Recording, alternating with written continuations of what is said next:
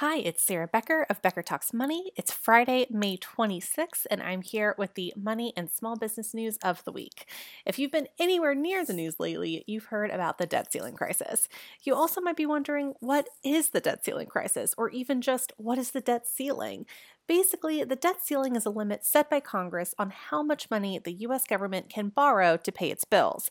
The problem the government needs more money.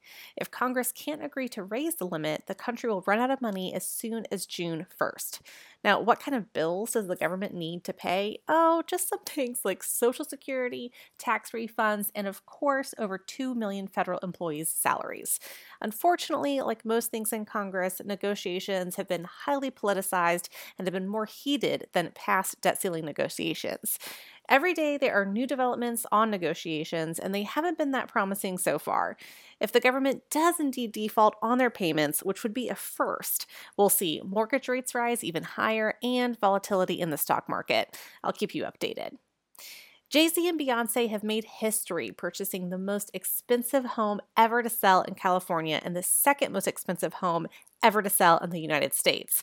First place belongs to a penthouse on Billionaires Row in New York City that sold to a hedge fund manager for $238 million in 2019.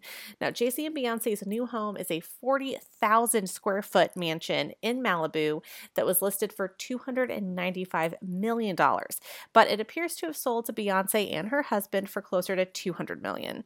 The eight acre estate was designed by Japanese architect Tadao Ando and features a private beach. It took a reported 15 years to build and was sold to Jay Z and Beyonce by the son of Bill and Lee Bell, who made their fortune as soap opera creators and whose estate owns many significant California properties. Now, Jay Z's net worth is two and a half billion, that's billion with a B, dollars, and Beyonce's net worth is 450 million according to Forbes, and they reportedly paid the approximately 200 million dollars in cash for their new home.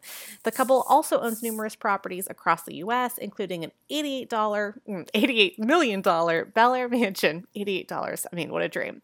And a 26 million dollar East Hampton mansion. Now, both the buyer and the seller of this estate were represented by the same realtor, and for all my real estate friends out there, if this realtor took California's average commission rate of 4.92%, that would be nearly $10 million in commission. Netflix has now made good on its threat to crack down on password sharing, charging $7.99 extra per user outside of your household. Now, Netflix began emailing users who currently share with people outside their geographic household on Tuesday, and yes, I was one such lucky recipient of this email. But remember that Netflix used to encourage password sharing, even tweeting several years ago, and I quote, love is sharing your password. Netflix will now use the IP address on your TV or computer to determine your household, something that can be updated if you move or even if you go on vacation for a couple weeks by sending a verification to your email. It appears that this means if you and your partner are in different geographical locations, you will not be able to both use your Netflix account.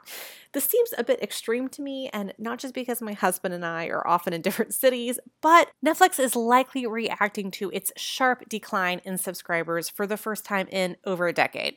Netflix estimates that 100 million users are sharing passwords, and that's lost customers for Netflix. One more quick thing. Starbucks is joining other restaurants such as Chick fil A and Sonic by eliminating their cubed ice and going for cult fan favorite nugget ice. Seriously, this is a thing, and I am a member, although I don't think I'll ever be able to splurge on like the countertop nugget ice maker, which is like several hundred dollars, but I see them on TikTok all the time, and I am envious of your frozen water. Starbucks says Nugget Ice will use less water overall, a cost savings for them, and will also take years to implement across their stores. So we might be waiting a while longer for those sweet, sweet nuggets. This has been your Friday, May 26th news update. I'll see y'all next week.